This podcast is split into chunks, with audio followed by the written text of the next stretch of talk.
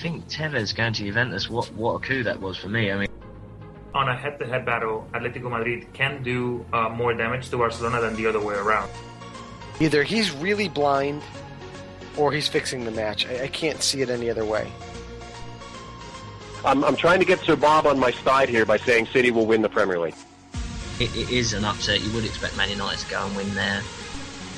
Over a billion dollars was paid in transfer fees uh, between the clubs in, in Europe. It's football. It's damn football. Like Ferguson said, football. Bloody marvellous. Yeah, well, the celebration was, I can't believe I just scored against Mexico. Uh, at one point, Parma, I think it's only like 224 players under contract. Hey, they're going to throw me out of here, fellas. You're going to get me arrested on your show.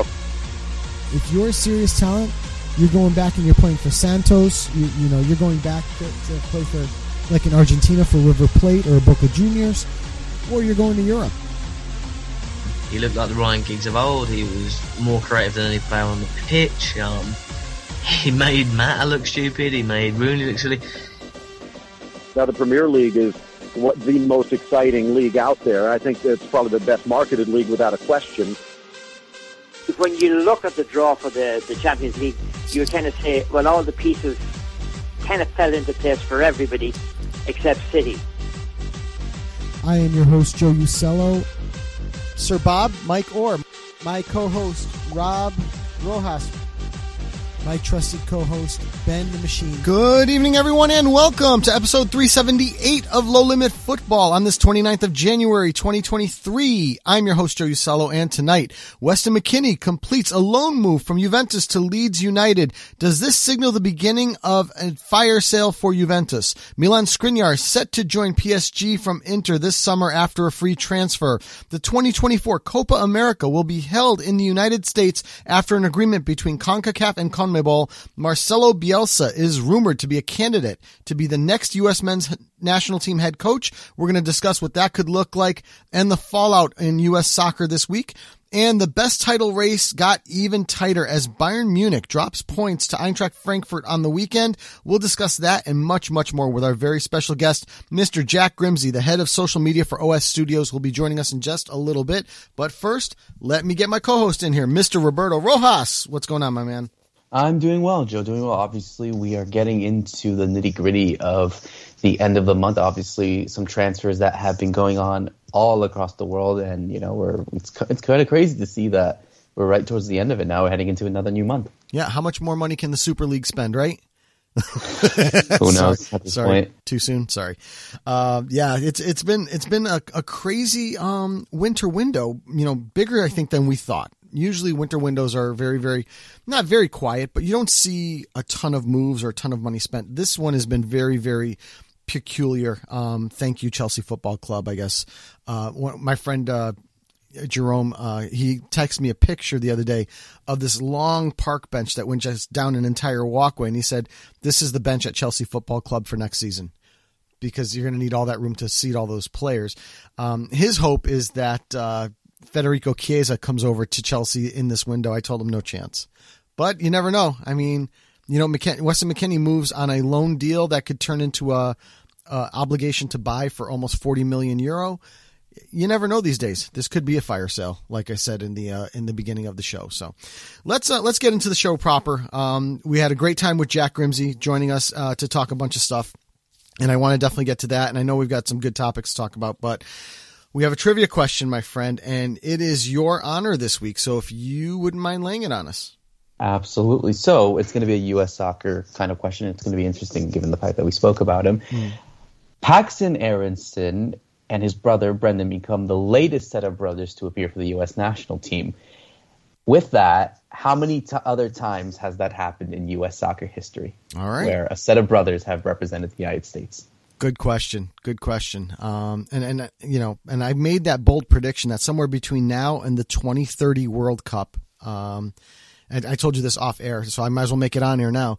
Uh, that between now and the 2030 World Cup, in a meaningful match, both Paxten and Brenden Aaronson will start for the U.S. men's national team in a meaningful match. So not a friendly, not Camp Cupcake or something like that. In a meaningful match, like a qualifier, World Cup match Copa America that we just mentioned in the monologue.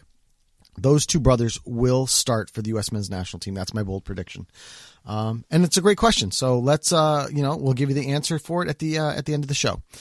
Let's jump into opening thoughts. And opening thoughts is uh, the U.S. men's national team. Obviously, we've had what uh, is commonly referred to as Camp Cupcake, the January um, international window, where we see a, a lot of um, second uh, second tier players brought in. We've seen players step up and into major roles from this particular camp uh, in years past. But uh, again, this weekend we saw them uh, lose two one to Serbia and then draw nil nil against um, Colombia on the weekend. A couple of bright spots for me. Uh, Brandon Vazquez from FC Cincinnati, I thought had a great little window here. Uh, the aforementioned Paxten Aaronson, I thought played very well also. Um, I think you got what you would normally get out of, of Walker Zimmerman, but then I think there were some players that kind of had their stock uh, hurt a little bit. Uh, for me, uh, you know, Jesus Ferreira against Colombia was was unimpressive in my opinion. Um, I didn't think Aaron Long played well, although SofaScore thinks differently. But uh, you know, there were a couple of players that I thought were were down, and I thought there were a couple of players that were up uh, in this window. What are your thoughts uh, on this window? How much how much stock do you put into this window, Roberto?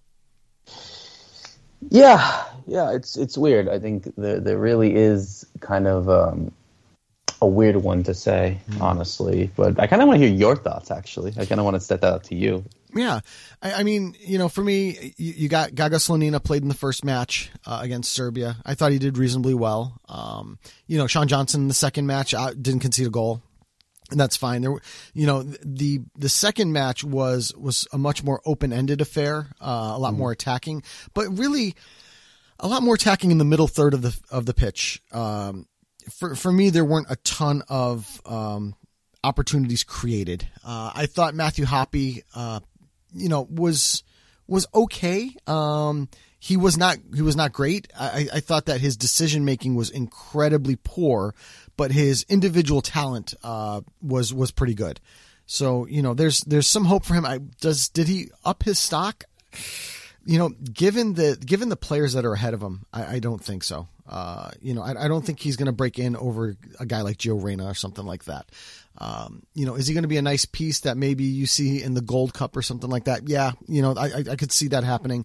Um, but I think he needs a little more time on the pitch uh, at a place like Nottingham Forest, where he is, where he's at right now uh, to to to play a little better. Again, I was impressed with Paxten Aaronson. I was hoping um, for uh, Zendejas and Sonora to show more than what they did, but uh, ultimately I was kind of flat on both of them. Uh, so we'll have to see how they progress. I mean, again, young kids too, so let's let's not put a bunch of weight on their shoulders.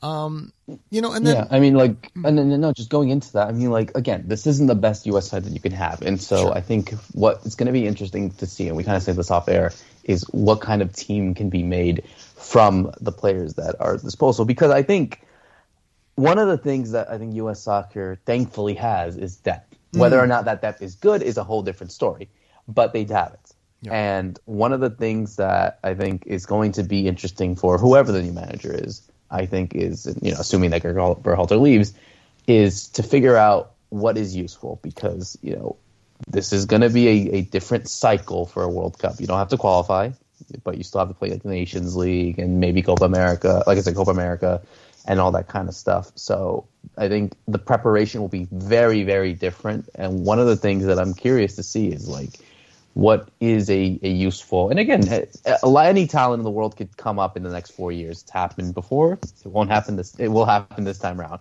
So i think that's that's one of the things that i'm very much i guess looking forward to is like seeing what exactly um, is the useful talent that we need. And, and these games are are important because yeah maybe maybe people don't see it as kind of like important because it's like, oh, we're playing the Serbian B side or the C side, and then Colombia's B or C side. But no, that is that can go a long way, honestly, yeah. to, to see what your international career is going to be like. Well, it's always, you know, we talked about depth just a second ago. Uh, you know, it's always about the next man up. Uh, what's the quality of the next man up coming into that spot? Because that that that strengthens your team, right? If you can if you can pull a Timothy Weah and you plug in a Gio Reyna or vice versa, you know, that's that's that's great depth.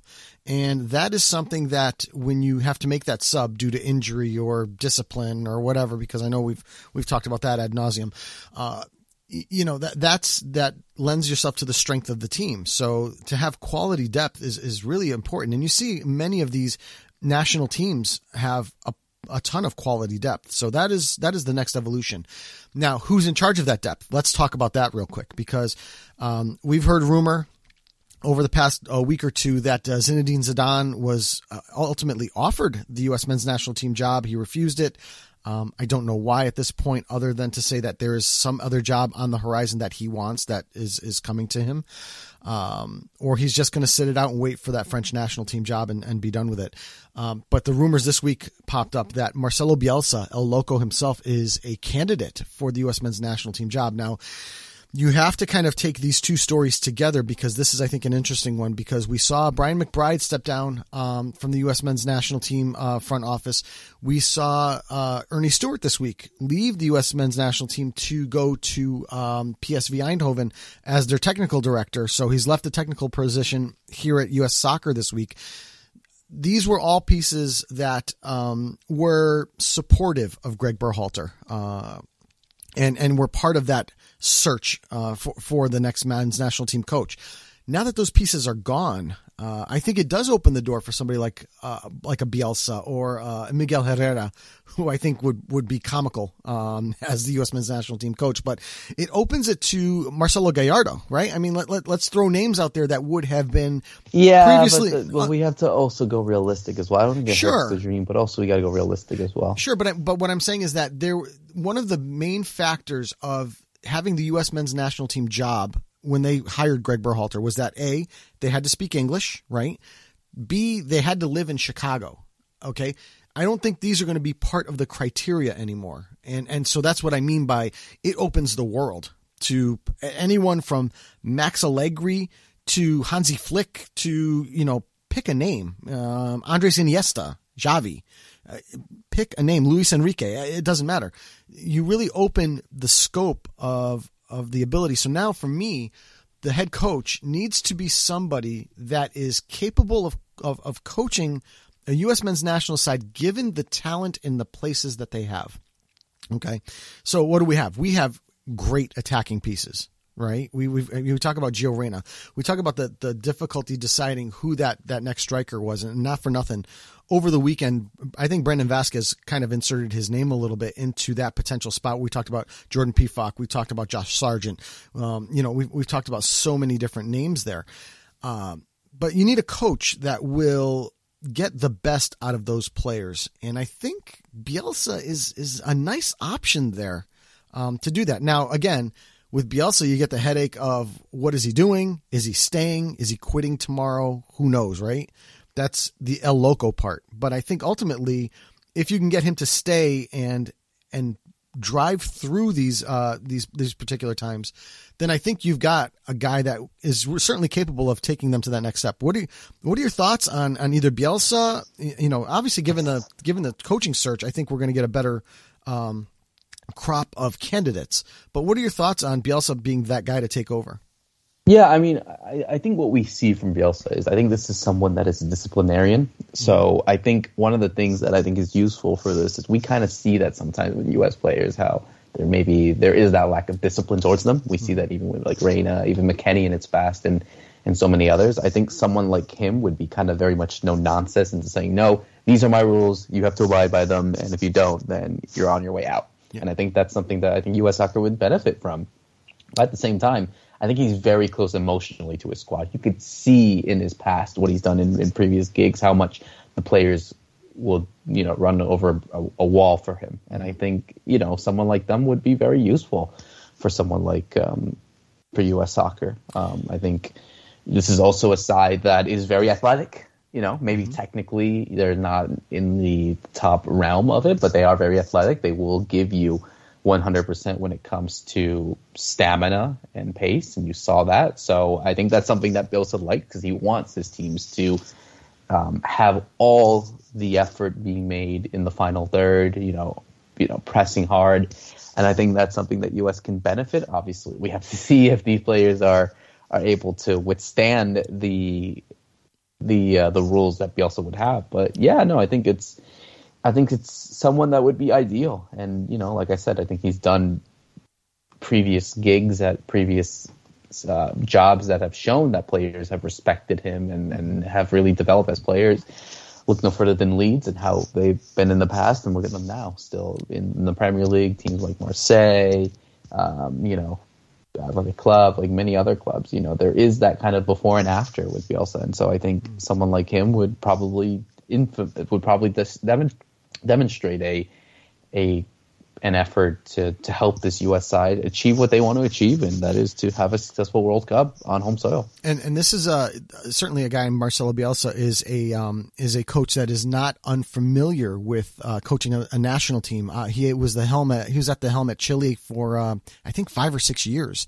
Yeah, yeah, for the 2010 World Cup and also for Argentina. Yes, well. yes. So this is not somebody that is just you know how we've we've seen coaches that are that are more more acclimated to being a club coach, right? Uh, because they get the players day in and day out, where the national team coach only gets them for windows. Um, but Bielsa knows how to do that. He knows how to do both. So I think that is a great thing. I think also that one of the keys of, of Bielsa, we've seen the Bielsa tree, right? We always talk about these coaching trees where, you know, you have one guy at the top and then the, the people that have come in through that person, um, have always been successful as well. Bielsa is one of those guys, right?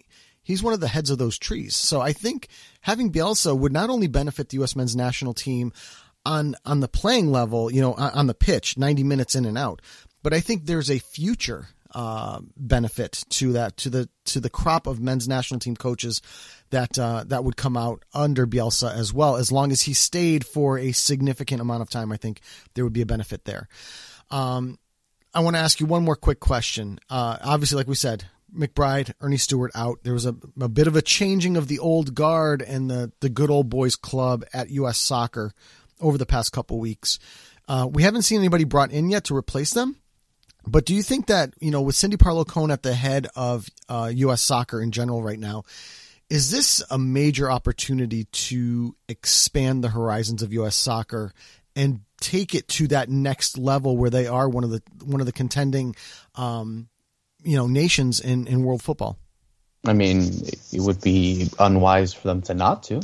Yeah, of course. I mean, yeah. I mean, I feel like you know having that opportunity to kind of clean house and and put in the names that you feel are useful enough to help your your country not just be obviously a, a top team in, in, the world, but also because you know they're hosting the World Cup, so they kind of want to give that good impression. Mm-hmm. But uh, no, yeah, I think yeah, hundred percent. They should definitely do something like that. So, with that in mind, how much weight do you put on this Copa America coming to home soil? Because for me, I put a ton of weight on it. If we absolutely hundred percent, yeah, hundred percent. I think yeah. there's there's nothing against that. I'm not saying that we have to win it, but I, I think a deep run yeah. to semifinals or something like that. When you're facing the top ten teams in South America, you're going to have the top six teams in the in the in North America, including you know yourself as one of them.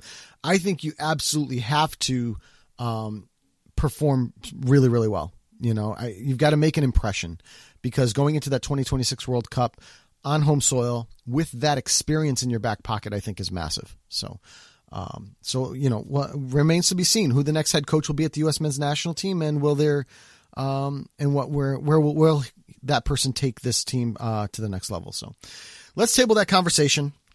And let's get our guest in here because we were joined earlier by Jack Grimsey, the head of social media for OS Studios. Uh, we got to talk about everything. We we asked the Bielsa question. We got to talk about the Bundesliga, um, which you know was one of the original things we always talked to Jack about. His uh, beloved Aston Villa, um, EMLS. We talked about the Serie A a little bit, uh, so we had a, a great great conversation. So without further ado, the Jack Grimsey interview. And joining us now on Low Limit Football, the head of social media from OS Studios, Jack Grimsey. Jack, welcome back to the show. It is always great to have you on, my friend. I want to start out, uh, you know, when we first met long time ago, uh, we had you on as a German expert, and you, of course you still are. Looking at the race in Germany, this is definitely the tightest race of the top five leagues in Europe. You've got five teams at the top, all separated by five points. None of them at the moment are named Borussia Dortmund. Uh, Bayern dropping points to Eintracht Frankfurt uh, on a week that Eintracht, you know, had a couple of big matches. You know, they, they faced Bayern, they faced Freiburg midweek, which was also another uh, top five team. You know, drawing both of those matches. What are your thoughts on the way this race is shaping up, especially at the halfway point here of the German Bundesliga season? Yeah, Joe. First and foremost, thanks for having me on. It's always a pleasure joining you and Roberto here on Low Limit Football. And it's it's a really exciting year in the Bundesliga, right? Like like you said, Frankfurt they they had a couple of difficult matches. Luckily, they could ease into the week with the game against Schalke. I think everyone's looking forward to that fixture. But at the other end, at the top end of the Bundesliga, it is incredibly tight. Bayern now they're on a run, I think, of of three draws in a row in the league. They drew all three matches this week, and it seems like this is something that people kind of were were talking about at the beginning of the season. How are they going to get by without Lewandowski? Um, and I think it's just like not having that killer instinct, not having that forward that is able to just get you a goal and turn a 1 1 into a 2 1, turn that draw into a win. You know, it's it's very interesting. I wanted to keep on that. I mean, I guess like looking at this whole race, I mean, you, you know, which of the teams do you feel have kind of like surprised you the most? Because I think not a lot of people have expected, you know, the likes of Freiburg, Union Berlin to be in those races. But I'd like to hear your thoughts on which team you feel as if they'll kind of surprised you in the way that they've kind of went through their season so far. Yeah, like you said, Roberto, it's got to be Union Berlin still being in the hunt. Like early in the season, they were able to keep pace. They had a couple couple of uh, losses. They had a week where they lost two games and and drew the the third um, in the league back in early November. And I'm surprised they've been able to keep pace, but they, they just came out of the blocks firing after after the winter break, and I think that's uh, like they have this momentum and they're going to hope to to maintain it. I think also, like you said, Freiburg a little bit, and to me, Frankfurt. Like Frankfurt, they had that amazing Europa League run. I kind of see them as a cup team, and they they didn't have the hottest start to the season, so I wasn't expecting that they could could keep up with it. But Randal Kolo Muani has been in just amazing form. Yeah, he's been sensational so far. I wanted to switch gears, obviously, to your beloved Aston Villa because obviously the way that I think the last time we spoke actually was right before the the sacking of Steven Gerrard, and now here they are with Unai Emery, and you know it's kind of been a, a hot and cold, I guess, start of this, I guess, his kind of term so far. I mean, yeah, they kind of they got out of the FA Cup losing to Stevenage, but you know, just out of looking at what's going on in the league, I think they've lost only once, and that was against Liverpool. Um, in the sense, but they beat Manchester United, they beat teams like Tottenham, and, and you know they're still in this kind of race in a way, and it, it's kind of weird. Like we are talking about, oh, what's going on between Arsenal, Man City. We're still talking about what's going on for top four, but you know, looking at how the kind of the, the FA Cup and how the EFL Cup in, is is in, Villa are still in the hunt for a for a European spot if all goes well. So, you know, is, is, that really the main goal so far? Because, you know, they're, they're keeping pace behind just Liverpool and Chelsea, who are, are a point above them. And then you have teams like Brentford, Fulham, and, and Brighton. So, you know, is it realistic to say that Villa can indeed challenge for a European spot, or is that still something that maybe is still a bit out of reach for them?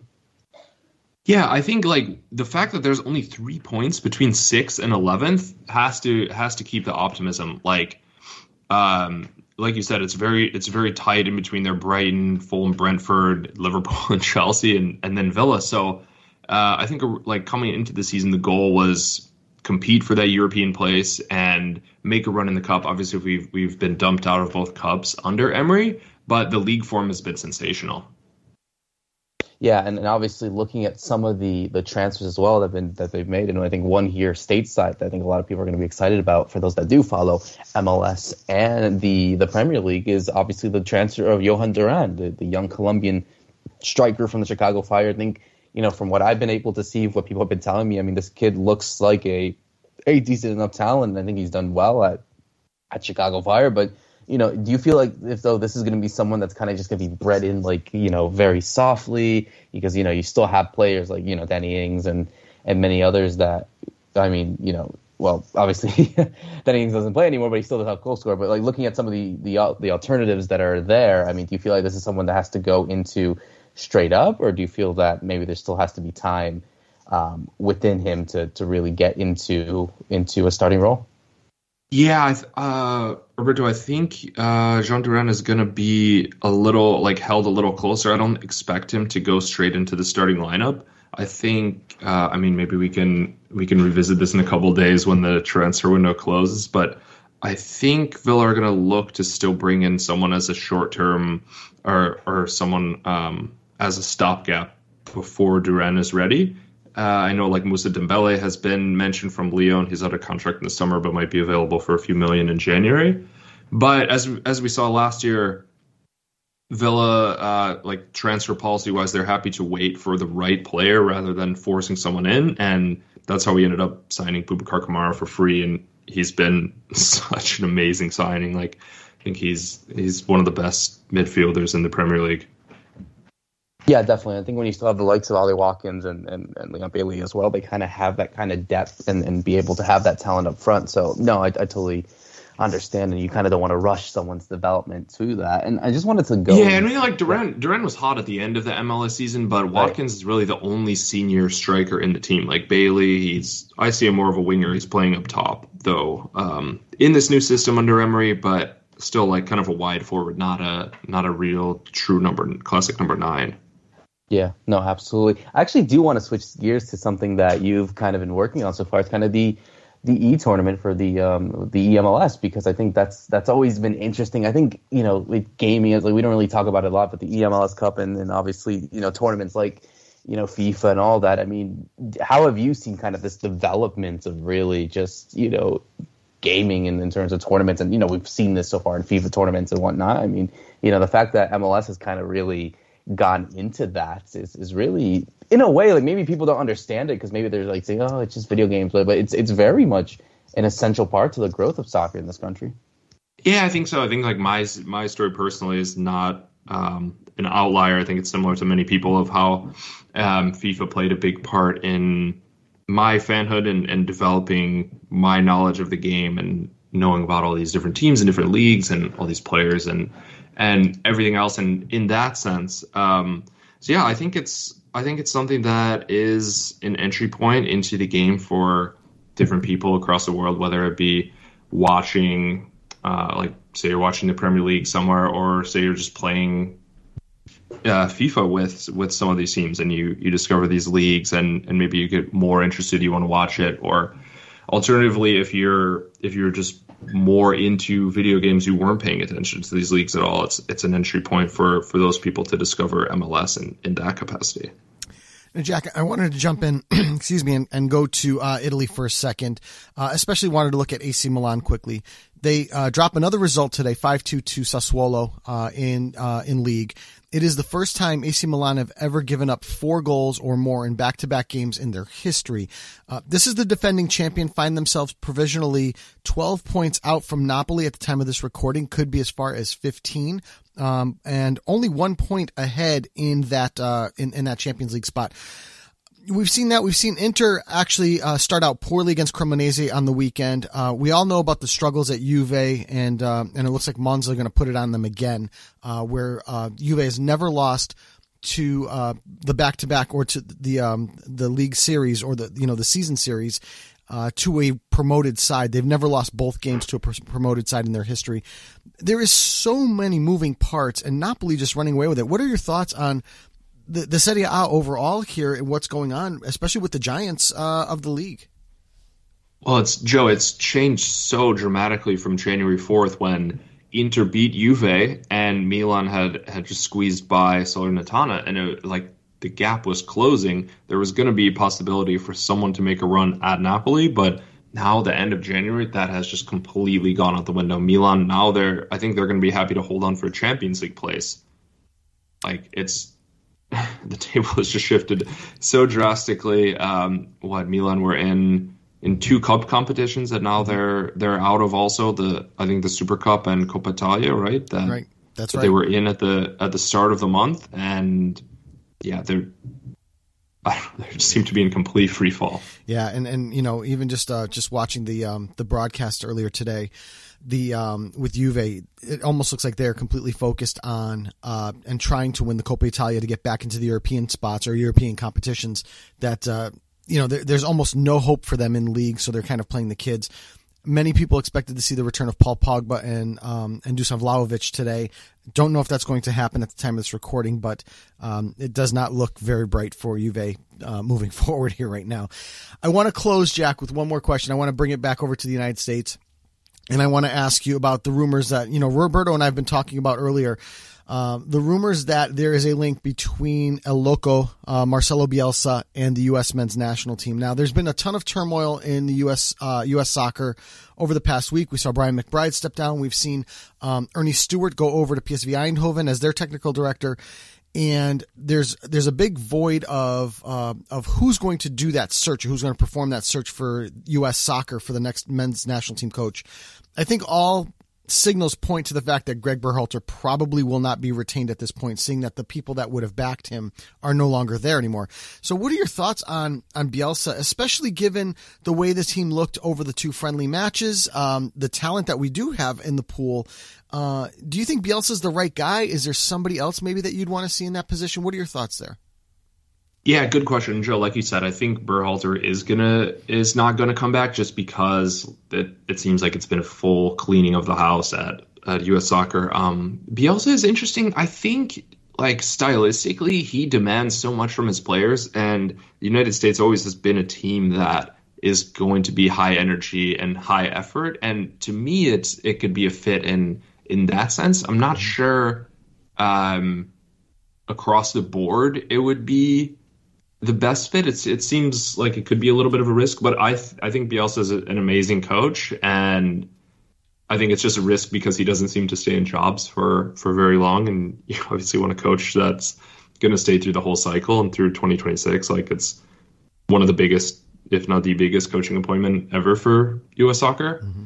Um, but I I think it's very exciting, and the fact that there are a lot of these big names being mentioned, like Zidane was even apparently offered but turned down the job. Like just the fact that those kind of names are being mentioned is very exciting. Yeah, I would agree with you too. And I think you're 100% spot on when you say that this is probably the most important appointment of a U.S. soccer manager in the in the country's history.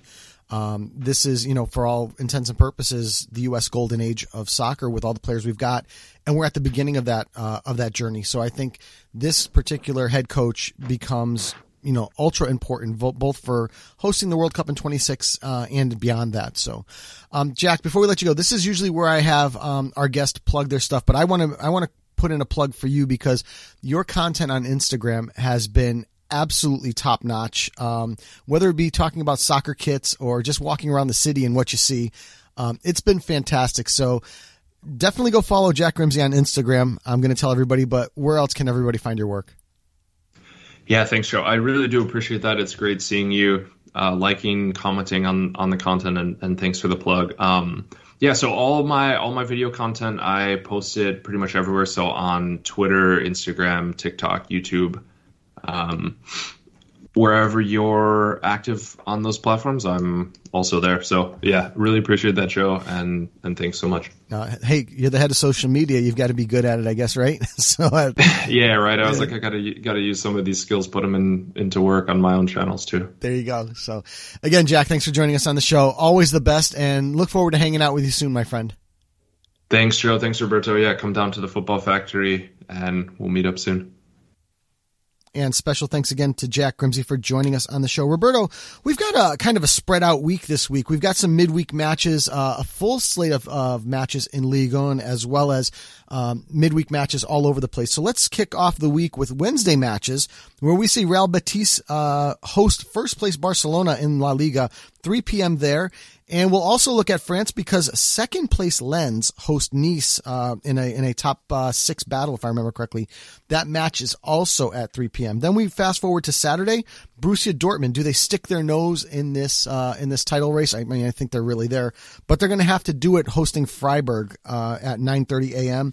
Then on Sunday, the the heavyweight matches. I think, in my opinion. We've got Tottenham Hotspur and Man City at 11:30 a.m. Can City keep pace with Arsenal? We're going to have to see if that's going to be the case. And we're going to close with the Milan derby, Inter Milan, AC Milan. Um, you know, given what Napoli has done, this is certainly uh, quite a bit of pride as well as Champions League spots on the line here with the tight race from second to seventh in Serie A.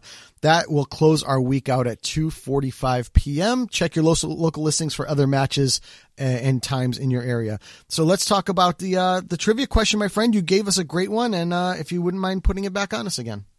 Yes, absolutely. So obviously, what we saw uh, last night in the um, in the U.S. game against Colombia, we saw the latest set of brothers to appear um, for the U.S. national team, with Paxten Aaronson making his first ever debut not long after uh, Brenden has been playing so far for the national Mm-hmm. team. So this has been the latest set of brothers to appear for the U.S. national team. How many times has this happened in its history? So uh, I I heard this last night on the broadcast, if I remember the number correctly. I didn't go back and look to see the names of the brothers, and I don't know if you have it or not. But uh, I think the number they put in the broadcast was eight. You are correct. It is the late, it is the eighth set of brothers to appear for the U.S. national team. I don't have the list in front of me. Actually, that's I- one of the things I wanted to, to look at, but I'm, sure I could find it very quickly. But yeah, eight eight different set of brothers have represented the the United States national team uh, in their history. So that's a that's a really good thing. Actually, yeah, we got the names right here. Oh. So it's Brenden Paxten Aaronson, Pedro and John DeBrito, Otto and Rolf Decker, Angelo and Paul Di Bernardo, Charlie and Henry McCulley, George and Louis Nanchoff, Ken and Steve Snow, and Archie and Tom Stark. The DeBrito one. Um, that th- that name really, really, really sounds familiar to me. So I'm wondering, I'm wondering if there's a Connecticut tie to it, um, because I, I do I do remember something about that. But great question though, and and I'm glad you had the names. That was fantastic. So, um, without anything left on the plan, my friend, let's hit the closing music. Let's do it. All right, here we go. So, for episode 378 of Low Limit Football, special thanks again to Jack Grimsey for joining us on the show. Next week, we will go back and take a look at that German Bundesliga race to see if it's even tighter than the week before. We'll see what happens in the Serie A as well, and can Arsenal hold on to their top spot and take it all the way to the finish line in England? We'll ask that question as well. So, for episode 378 of Low Limit Football, I'm Joe Usello. I'm Rojas. Thanks for listening, everyone, and good night.